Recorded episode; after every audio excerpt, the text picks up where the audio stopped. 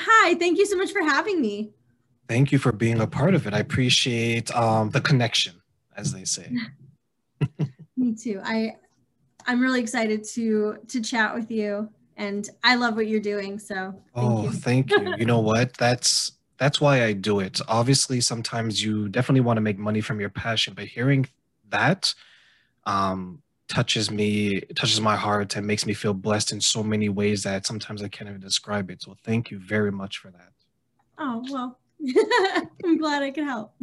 yes, yes, and you know what? Um, from what I know about your journey and what you've been through and how far you've come, um, I'm very appreciative that you're going to share that with myself and and my audience. So for that, thank you again.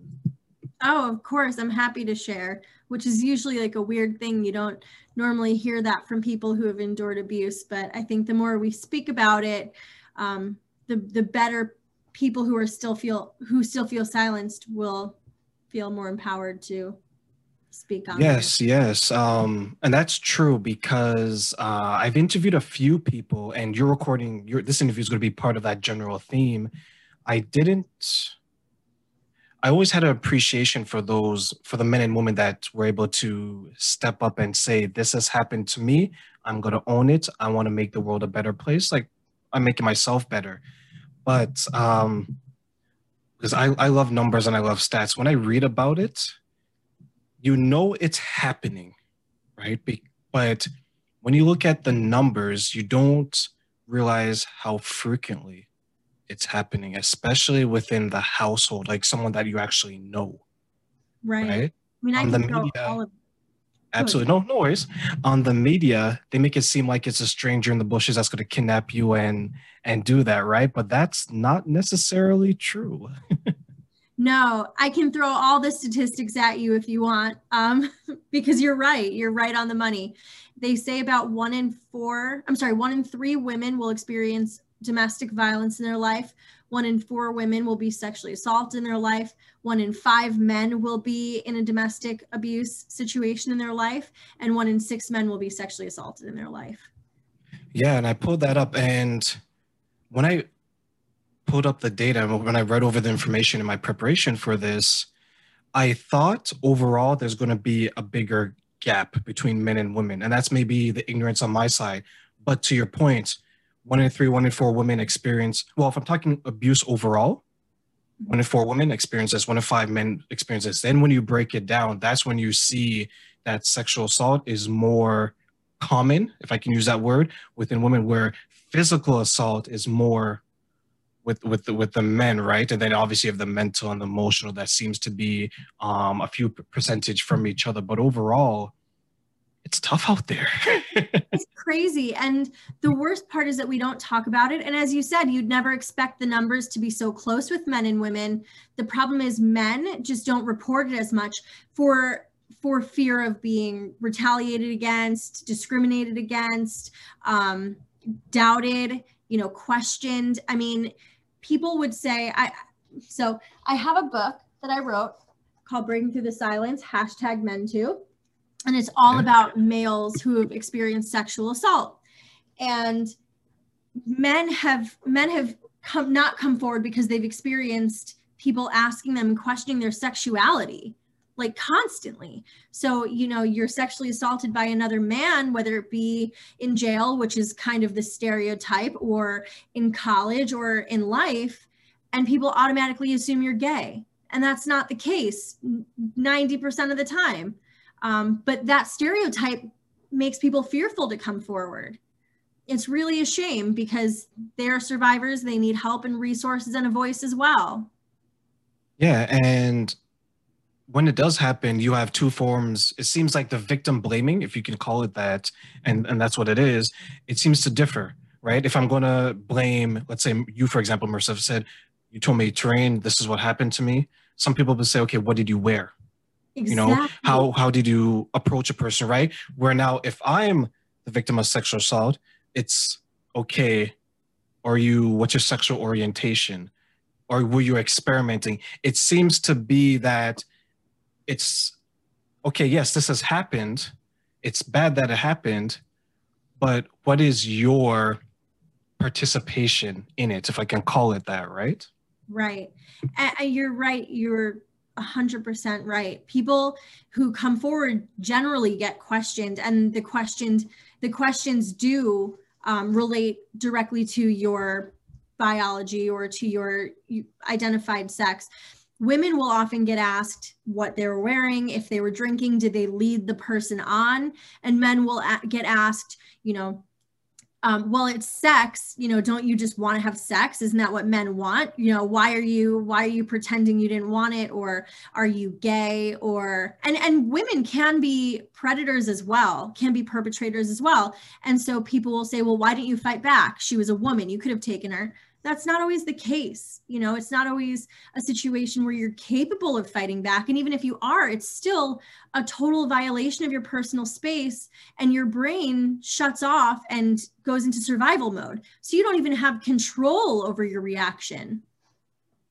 Yeah, and I think what some people forget is, um, based on the numbers from I read, um, the majority of when it comes to men that are sexually assaulted, it's when they're younger it's not when it's a full grown it that does happen but we're talking about when it comes to on the male side we're talking about more often than not it's it's boys right? Teenage boys and it's someone in the household that has some form of authority over them a parental figure an uncle an aunt things like that. And i think that's where the disconnect for a lot of people is once they're able to say it's not the stranger a couple paces behind me. That's not the norm. That does happen, but that's not the majority of the cases. Once people are able to grasp that it's someone in my home, it's someone that I know, it's someone that up until this point I trusted and would not suspect it, that's when we can say, okay, it can happen to everyone. And how do we protect each other as well as ourselves? Correct. I mean, only about 10% of cases of sexual assault um, are from strangers. You know, you're running through the forest, somebody jumps out of a bush and rapes you. That very rarely happens, about 10% of the time.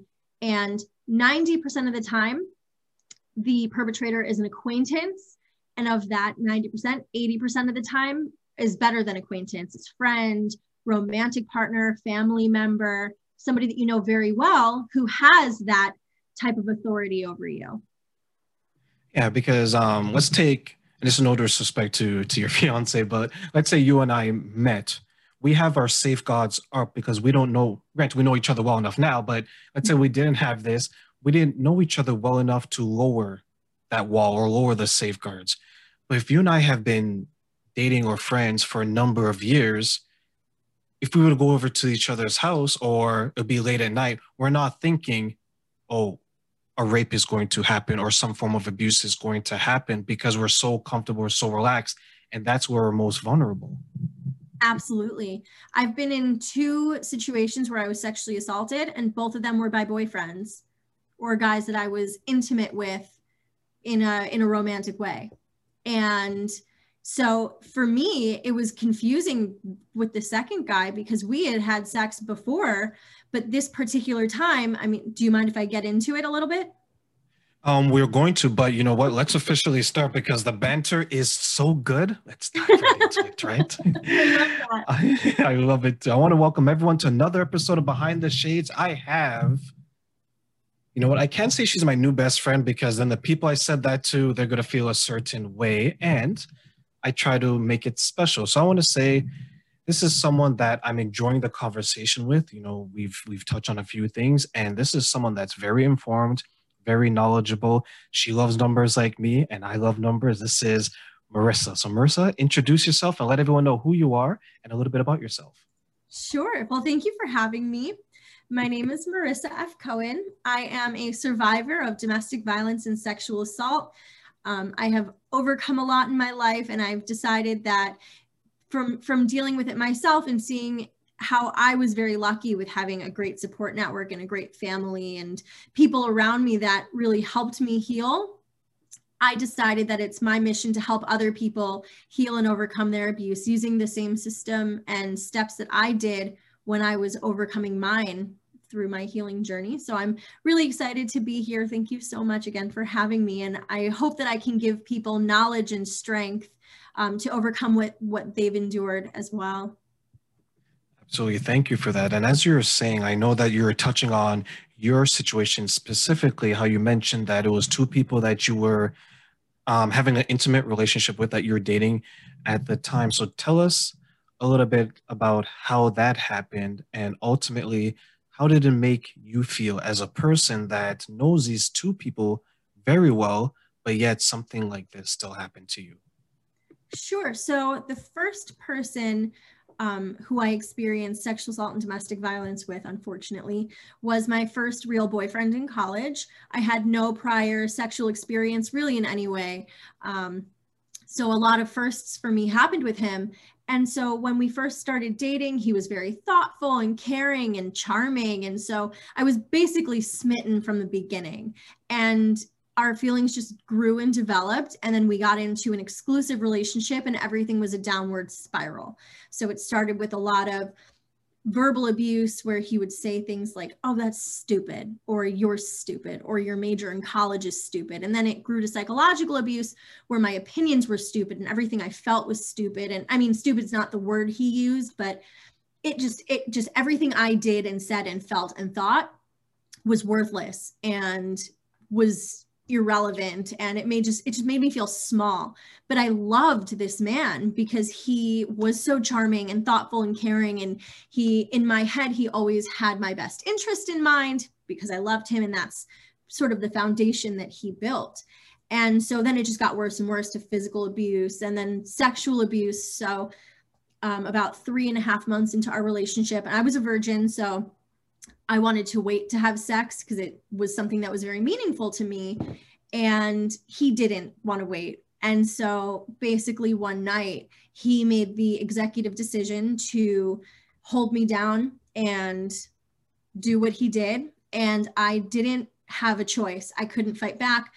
I didn't even want to fight back. He was so much stronger than me, but my brain shut down. I went into survival mode and I react, I respond to trauma with tonic immobility, which is, you know, there's fight, flight, freeze, tonic immobility, fawning. And so tonic immobility basically means you're paralyzed. You can't move. You're you're incapable of of controlling your body. And so I just laid there and I couldn't breathe and I don't know how long it took or anything, but all I know is that when I was able to regain control of my body, I just cried I cried for 45 minutes. I curled up in a ball and I couldn't feel smaller or more violated than I did at that moment. And the abuse continued for several months before I finally got the courage up to leave him. And I think a lot of that was due to me having such an incredible support system. My parents and my friends didn't know what was happening to me. I didn't talk to them about it, but they knew something was wrong just based on how I was acting and my personality changed. And I went from being a bubbly, outgoing, smiling person to just a shell of a human. I didn't smile anymore. I couldn't roll myself out of bed. I was starting to do really poorly in college, which was very unlike me. And so they stepped up and really filled that hole that was in my stomach um, or that I felt in my stomach. And then, you know, a couple of years later, I transferred to another college and met this guy who was abusive in a very different way. So I was used to the very textbook, you know, if you read a book on what abuse is, my first boyfriend was classic, everything like step by step, hit every box. Um, this other guy, however, was way more covert. So he would do things that were a little coercive, but he would mask them with love bombing and gaslighting and manipulation. So he was a little more secretive. And so there was one night where we were together and I was sleeping and I woke up and he was having sex with me. Like I there was no way I could have consented. I was dead asleep. And I woke up and I pushed him and I said, Get off me. What are you doing? And his response was, Oh God, his response was, Wait, I'm almost done. So he didn't respect what I was saying, didn't respect how I was feeling, took advantage of me while I was in unconscious and incapable of consent, and then disregarded my wishes. So that that was another situation. And then ultimately a couple weeks later i tried to break up with him and he threw tantrums and was more gaslighting and more emotional abuse and just like really laying it on thick would would literally not leave my room um, until i just finally gave in and told him that he could stay. And he would torment me and torment my roommates until we let him in the house until we let him in my room um, and then he stalked me for two and a half years. So that was a ton of fun. And um, thank you for sharing and i'm happy that you still have this great personality afterwards. And in regards to the first situation, as you mentioned, as textbook, you hear about it all the time because when someone wants to break you down in that manner, what, what's one of the first things they do? They try to strip away your confidence and your self worth. Absolutely. Right? Yeah. They say they build you up. They say these nice things. Marissa, you look very nice. I like the sweater that you're wearing. That necklace around your neck is very, for those who can't see, she looks very lovely, very put together. and you. then, you're welcome. And then when you start to hear these things, because let's be honest, everyone wants to feel like they're important, not only to themselves, to someone else. When you start to reach that level, then you start to become more attracted to me, you become, you like me more. Then I'm in your state of mind and I can say, okay, let me tear her down so she feels like she needs me. Right? She feels like, oh, I love him so much because he makes me feel so warm inside, even though he's doing all these things that I absolutely dislike. And then ultimately, he did what he did with you. Did you find while that was while it was building up to that point, was there codependency issue, meaning that you felt like you were dependent on him for some of the things that he was telling you that made you feel good? So I definitely needed the validation, but because you said, as you said, they strip away your confidence. First, they build you up and they build this foundation of love and compassion and caring. And so you feel like you're on a cloud and you feel like this person is perfect and a fairy tale and then they systematically tear you down like you said to destroy your confidence to maintain control over you to learn everything about you so that they can manipulate it. And so yes i felt i felt to to uh to a point i felt codependent on him mostly because my confidence was destroyed. I couldn't even look at myself in the mirror. And so needing that validation that love and connection I really craved it from him and, and I was afraid to get it from anywhere else because he had basically broken me to the point where he told me I was I was a I was a used toy. Nobody was going to love me. I was lucky to have him. So I didn't even think to search outside the relationship for that validation because he was the person who loved me for me in my head and he was the person who would put up with all of my weird quirks and flaws and these horrible things about me that he made very very abundantly clear.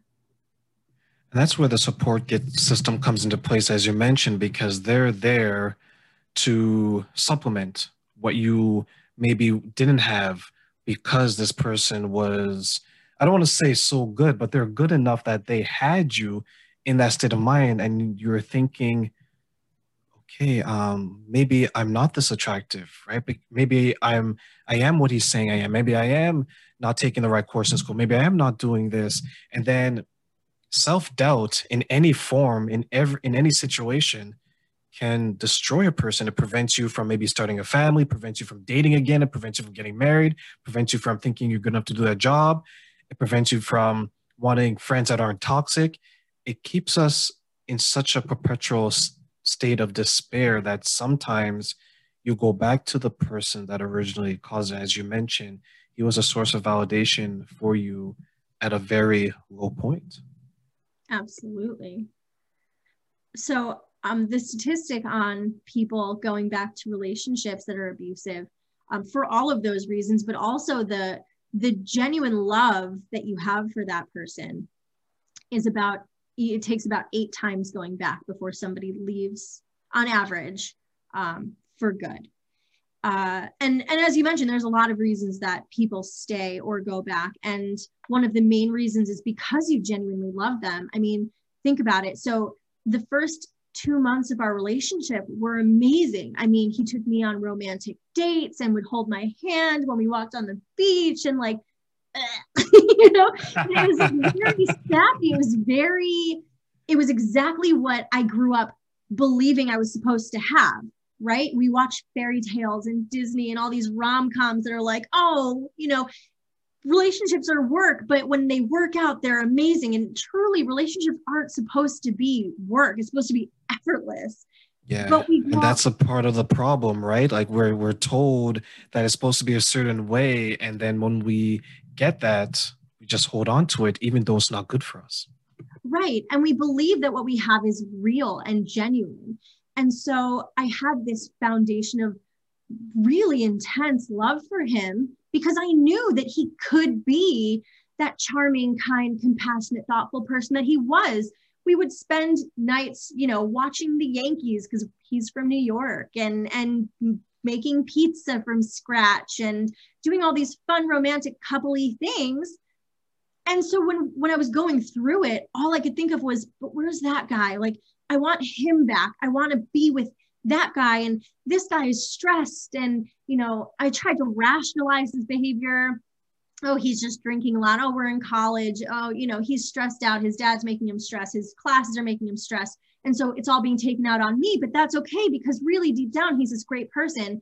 And that's not the truth. The truth is like you said it's a system. They have this this routine this roller coaster routine that they put us through that builds us up breaks us down and then keeps us there because they want us to they want them to be the only person that controls us and them to be the only person that has access to us and the second we branch out they try and isolate us. And i, I kind of got off topic here but yes that's where the that's where um, a support network steps in is to you know to break down that belief that you aren't worth love or that you that your flaws are awful and nobody will ever love you. Those worthless feelings those feelings of needing to be better and the self talk the negative self talk and self doubt that's just now rooted in your brain. They planted seeds and it's just sprouting all over the place. It's really really really awful.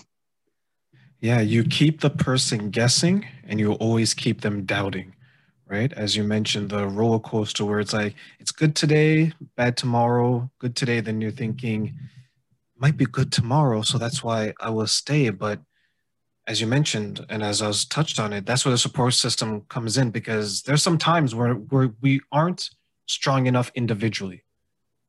We need that collective strength. And I'm glad that you're able to get it because in the second situation that you mentioned, there's a lot of people, and I'll let you answer this, that will say, well, there's times I've had sex when I didn't want to.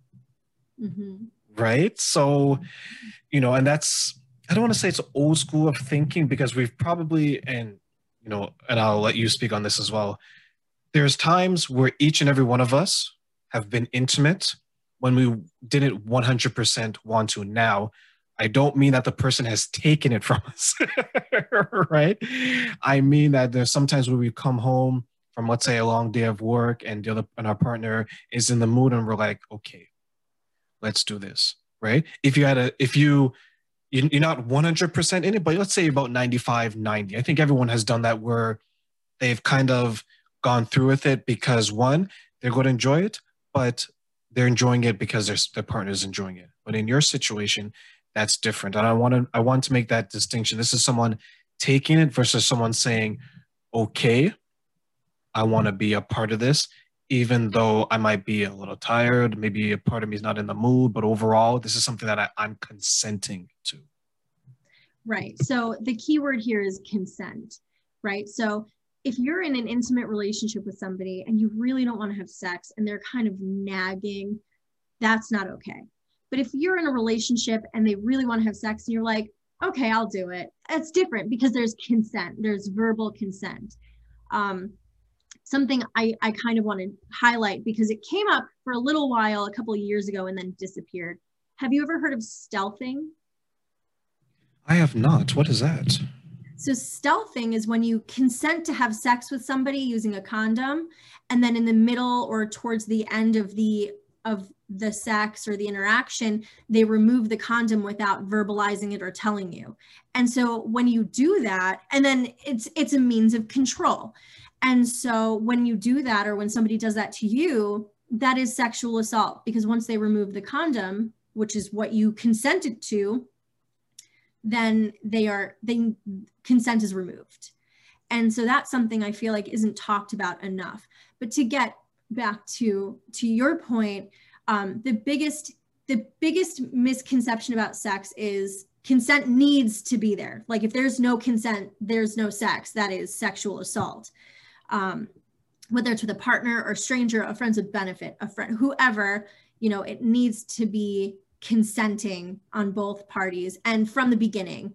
Um, once nagging or, or coercion or manipulation is involved, even if even if there is a yes, it's still a no because initially there was no consent and manipulation and coercion does not consent make. So what if, and that's a good point, and I'm glad you mentioned that. The stealthing, I find it kind of weird, but I guess it, it does happen. Um, not that I, I don't want to say I'm visualizing that because I'm not trying to imagine two other people having sex, but I'm just trying to, I'm trying to think, how does someone pull that off? Because I'm thinking about my sexual experiences. You literally have to pause, right? You have to say, hold on a minute. Can you just give me a minute? But wouldn't the person off, throw it down, yeah. go right back into it? yeah. But at, the, at but at that point, wouldn't someone say, "What are you doing back there?" Like because right? I think you might be overthinking quickly, it. I, I and I think that's what it is. I think I'm actually overthinking because now I'm trying to. Was you'd have to be like a pro to get it off within a couple of seconds, but the longer and this is me probably even overthinking even more. It's like you're you're doing you're doing the act, however position you're doing it. Once you stop, if sufficient, because you've been on. Let's put the example out there. If you've been on hold for 10 seconds, seconds, it feels like 10 years, mm-hmm. right? Yeah, so that's, that's true, right? So if the person stops, and by the time they take off, eventually you're gonna be like, okay, what's taking so long for you to resume? right? But you know what? I guess you're right. I guess it's a thing because now we have the and the, this is the beauty about progression and, and where the world is going. You have so many you have so many other forms of abuse, especially sexual abuse, other than intercourse. And you highlighted one where the person agreed to a certain form of sex or with a certain person and now you've kind of changed the terms, I guess is the best way to describe it, right? I agree to have sex with a condom. I agree to have sex with this type of person. I agree to have sex this way. Now, when you switch it, now when you've changed those terms, consent needs to be given again because it's one thing to say, I consented to have sex with you with a condom. It's another thing to say, I've consented to have sex with you unprotected because there's a level of trust, conversation, so on and so forth. But it is interesting that there's some people out there who maybe don't have the support system to go through it because the numbers are so close. What would your advice be to those who are, because in your situation was a boyfriend, if it's someone in the household, I would say that's probably a little bit more difficult to navigate because you're in the house, you're seeing this person, you don't have the benefit of separation. What would you tell that person? If somebody is disrespecting your boundaries ever in any way, it's not a healthy relationship. If if a boyfriend or a girlfriend or a partner is trying to force you to do things that you're not comfortable with or removes you know consent in the middle of an act, that is a blatant disrespect for you and your boundaries. And it's not healthy. So, easier said than done, but my advice would be to seek out help, whether it be in the form of staying with a friend or a family member in a different house, staying with, you know, a I don't in a shelter in anywhere. I mean, again, way easier said than done, but but you want to try and look at look at this logically. This is not a logical issue. This is an emotional issue. But if we can look at it logically, what they're doing is not right. And and so my advice would be talk to someone and see how you can get safe. Um, talk to a friend, talk to somebody who is close to you, who you trust. Let them guide you, let them help you find a way out, let them help you get safe. Was that something that you had to learn? Um, and the reason I ask that is you're going from a little, well, I'll put it like this. You're going, the first time this happened to you, on an intimate level, you were inexperienced. Would that be accurate to say? Absolutely. And then you got the experience, but you got it in this situation, which isn't the best. And then later on you're in another relationship with a with a boyfriend who you're intimate with as well and then this happens a second time. Was it something that you had to learn to think logically so you can be stronger and therefore ensure or at least put up enough safeguards that it wouldn't happen again? Or was it or did you always have that um that capacity to say, okay, this has happened. I know what to do. Let me go ahead and do it. So for me, for the first relationship, actually for both relationships, we weren't living together. So I never needed to escape per se, um, because I could I could remove myself to a point. Um, as far as thinking logically, no, I had no idea, especially with the first relationship, that what had happened was sexual assault or was rape. I didn't realize that you could be raped by a boyfriend at that point. And nobody that I knew had ever spoken about it. So I couldn't turn to anybody because I didn't know who to talk to. I didn't even realize that it was wrong. I just know that my first sexual ex- or I just knew that my first sexual experience left me feeling like there was a big empty hole in my stomach. And now having had no prior experience, that I thought was normal. And I didn't want to say that to my friends because if it's normal and I ask about it, they're going to think I'm weird or stupid or whatever. And I already thought pretty low of myself. So I didn't really feel inclined to speak up about it. Um, I just lived with that feeling and ended up kind of going down the wrong path when it comes to valuing my body as more than just an object. And so trying to find ways to fill that hole in my stomach wasn't healthy because I, I didn't know what I was doing was wrong. I didn't know what he did to me was wrong. And so I became educated enough after I transferred to that next school to know that what happened there was not okay. But I didn't realize that being asleep and waking up to some guy having sex with you or your boyfriend having sex with you, I didn't know that that was sexual assault because no one ever talked about it. And no one ever taught me that, you know, you need to be conscious to have consent. And as silly as that seems, this is not a conversation that they teach you in school. I never learned this in health class. I didn't know that consent was even a variable in sex. I mean, the other guy, you know, after after the rape was a string of other horrendous sexual experiences. And so all of these things led me to not understanding what true love, love making and sex like was supposed to be.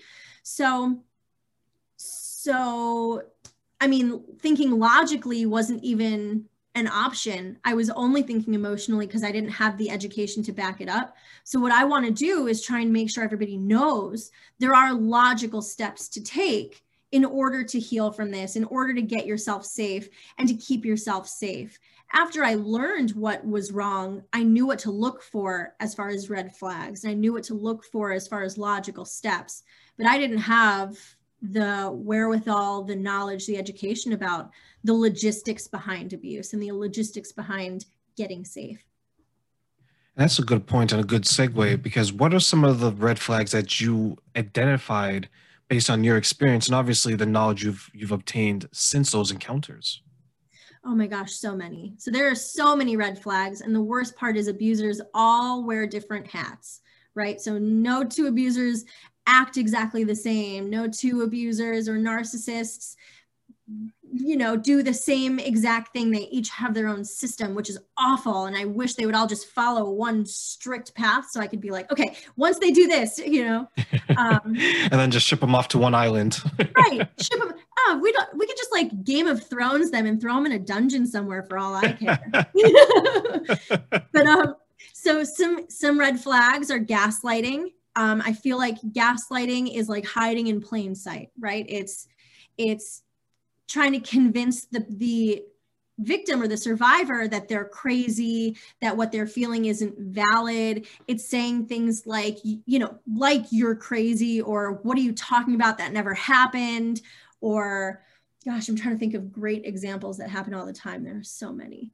Um, but gaslighting is basically using what you're saying to make you feel crazy and make what you're feeling sound crazy so that it's a means of control over you so you won't go to anyone else and talk about it. Um, manipulation techniques, having, oh gosh, oh my gosh, there's just so many.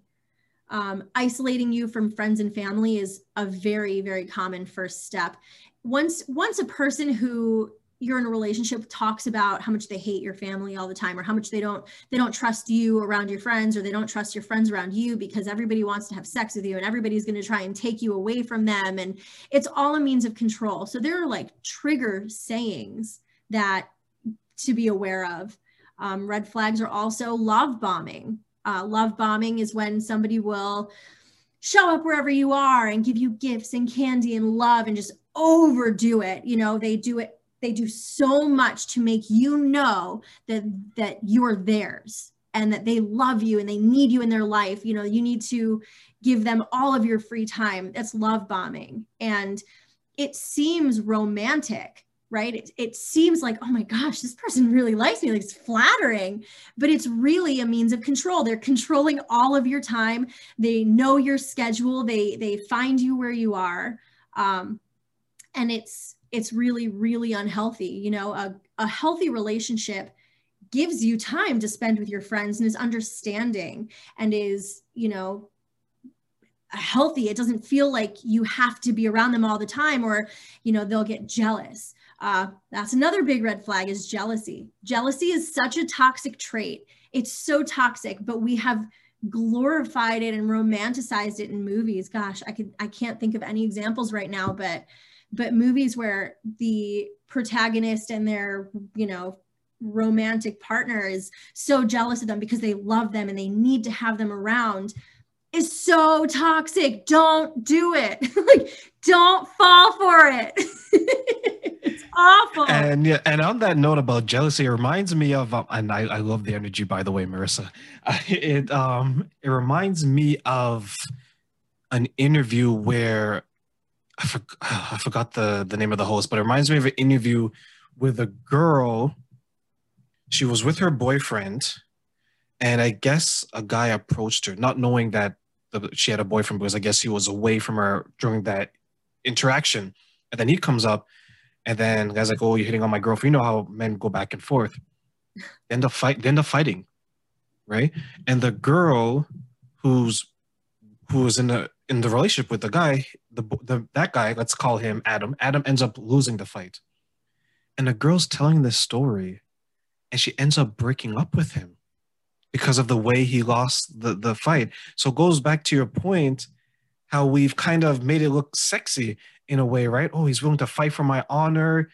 This is not kings and queens and the serfs, right? Where we're gonna where we're fighting for a castle. You know, this is not um Game of Thrones. Game well, Game of Thrones, right? And you know what? I I've I'm gonna here's here's an honest moment for me. I've only seen like two episodes of Game of Thrones, right? I know she, her mouth is hitting the ground, everyone, as I say that.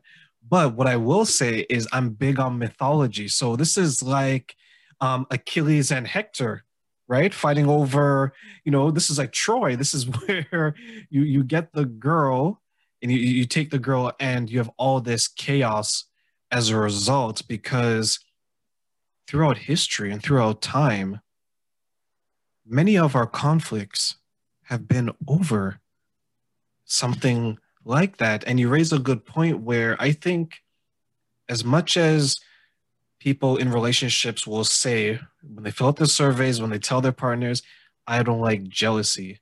Deep down, it seems to be something that continues to thrive in relationships because so many of us may say that we don't want it.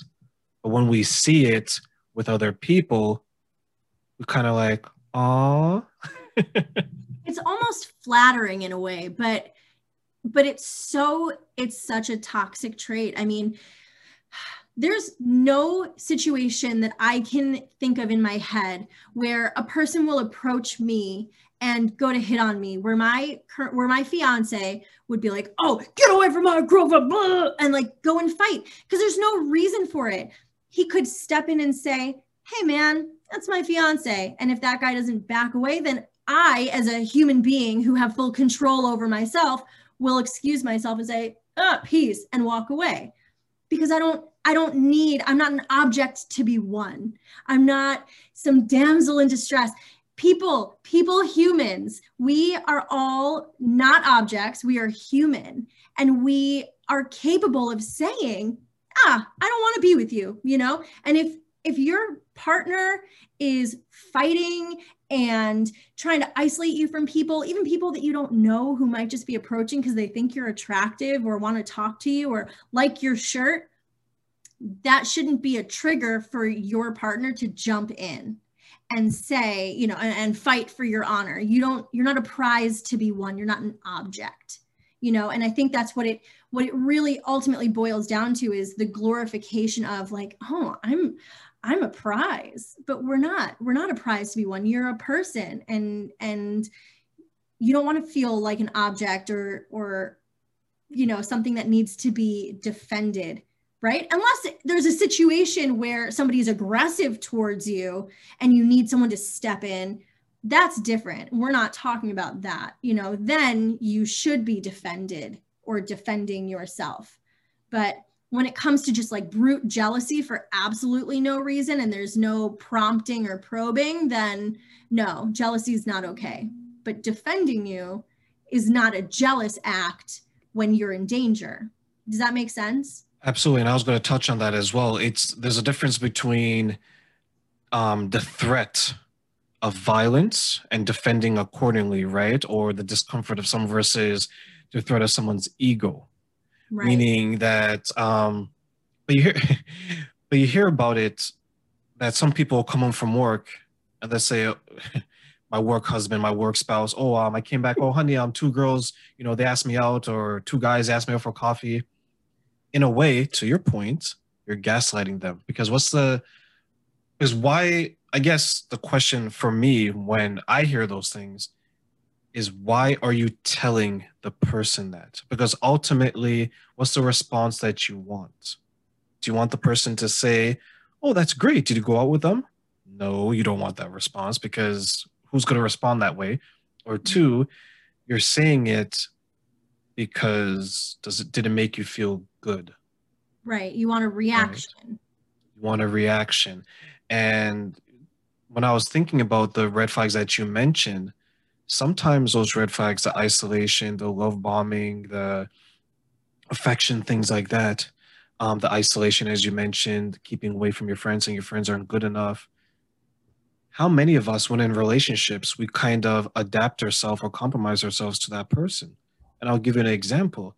Um, you may like, you may have your certain, you may have your hobbies. The other person may have their hobbies, but you compromise or give them up to kind of adjust yourself to that person's life. So you're isolating yourself from your hobbies. You're you're not around your friends because your friends were doing the things that you like, but now you want to spend more time with this person. This person is saying, "Well, you know, don't hang out with your friends. We can go here because I love you. It's going to make you feel good." All these smiles.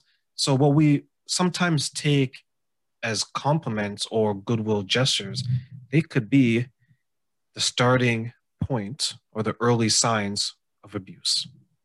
Right. And I think the big the big takeaway should be to educate ourselves because the education system is not serving us in this way. Um, to educate ourselves on red flags and things to look out for.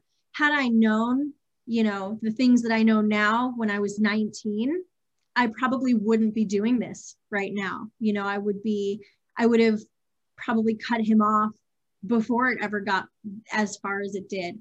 And you know wouldn't be wouldn't be here today. So you know on one hand i'm i'm grateful that it did because it gave me this mission you know to help other people who are going through with it heal. But on the other hand i wish that this wasn't necessary. You know i wish that the education system gave us the tools to make smart decisions in dating relationships and really in human relationships and taught us how to avoid like what to look for and how to avoid these situations. It's given us almost everything but how to interact with our fellow men and women right? Mm-hmm. that and how to balance a checkbook. Yeah i wish finances were in elementary. Oh my goodness that would have been so beneficial so beneficial right we wouldn't be swimming in student loan debt and we learned how to open an account when we were seven. I know that seems to be the biggest burden in in a first world country, student debt. My goodness. Yeah, the student. I um, there's a show on Netflix that was actually canceled called The Patriot Act, and he did an entire episode on um, student loans and student loan debt. I mean, it's astronomical. It's insane. So now that you're happily in a relationship and you're doing so much better now and you're on this cloud nine how do you maintain how do you maintain that? And how do you maintain your courage going forward from now up until five years ten years? Like how has that process been for you? Because your process that you're going through right now to be who you are right now definitely can help those um, who are going through it in the early stages absolutely so my first interaction, the first boyfriend I told you about, was 11 years ago. Um, actually, over 11 years ago. We actually broke up two days ago, 11 years ago. and um, so from from there, I had this incredible journey to healing, and I didn't even realize I was doing it as I was doing it. But I identified there was three major things that I that I had to do in order to heal: uh, release, I had to release the trauma, talk about it, you know, get it off my chest because it weighed so heavily on my shoulders. I had to build resilience, which is confidence and self love, and get rid of that self doubt. And then I had to rebuild my life, my circle, the things that I, you know, did and and said, and the places I went to keep myself safe. But especially, you know, my my group of friends needed to be super supportive and very healthy. So I needed to make sure that I was in that headspace. Um, so I'm so sorry. I like lost my train of thought. What was the original question? it was how's the process for you now coming from where you were to mm-hmm. today and how are you going to continue that going forward into the future? Okay. So I I did my healing work and I I think at this point having had the support system I did, the education that I do now and having worked with so many people. I've worked with about 2,000 survivors at this point with my philosophy to healing with those three steps. And I think that it's been super beneficial to me as a human to help me grow and understand. Um, but I think that it also really helps our community. I mean, if if we really put it into perspective, Terrain, do you know four people? Do you do you know four women in your life? Do you know four people? Yes, yes, I do. One of those people at least has been sexually assaulted. And so everybody is impacted by this. And I don't know who it is in your life or anybody else's life, but every single human being is impacted by domestic violence, sexual assault, narcissism, emotional abuse, because we all know somebody who's endured it. And that determines how they interact with humans and how they interact with other people and the walls that they build or the not walls that they build or the promiscuity. Like their actions and reactions are a direct response to their experiences. And so everybody is impacted. So what i aim to do having had these experiences is help the community of survivors learn to heal in a healthy and effective way not making the same mistakes i did and other people did and doing you know the awful things like self-harm and suicide i mean there's huge numbers of survivors who commit suicide um, and to educate the community on how to be better advocates how to be better support systems because that's not something that we learn. How does that make you feel that you're being the support system for these for this community of people, similar to how your support system was helping you? How does that make you feel? Truly, I feel empowered by it every single day. Um, you know, there's there's no monetary value that's as strong as feeling like you're doing something rewarding in the world. And I'm not trying to toot my own horn or like fluff my ego, but I I just want to see a change. I think it's ridiculous that in 2021 we're still asking women what they were wearing and asking men why they didn't fight back. Are you kidding me? You know, we have the edu- we have the knowledge, we have the statistics to show that only 5% of cases are actually reported. We have all of this knowledge, but it doesn't it doesn't go into the community because people don't want to hear it. So I feel empowered to keep pushing this message and keep encouraging survivors to speak out and break their silence because that's how we change. That's how we learn. So, I mean, it makes me feel good, but it makes me feel better that the world is starting to change and that I get to see those changes. And that's something that's very necessary.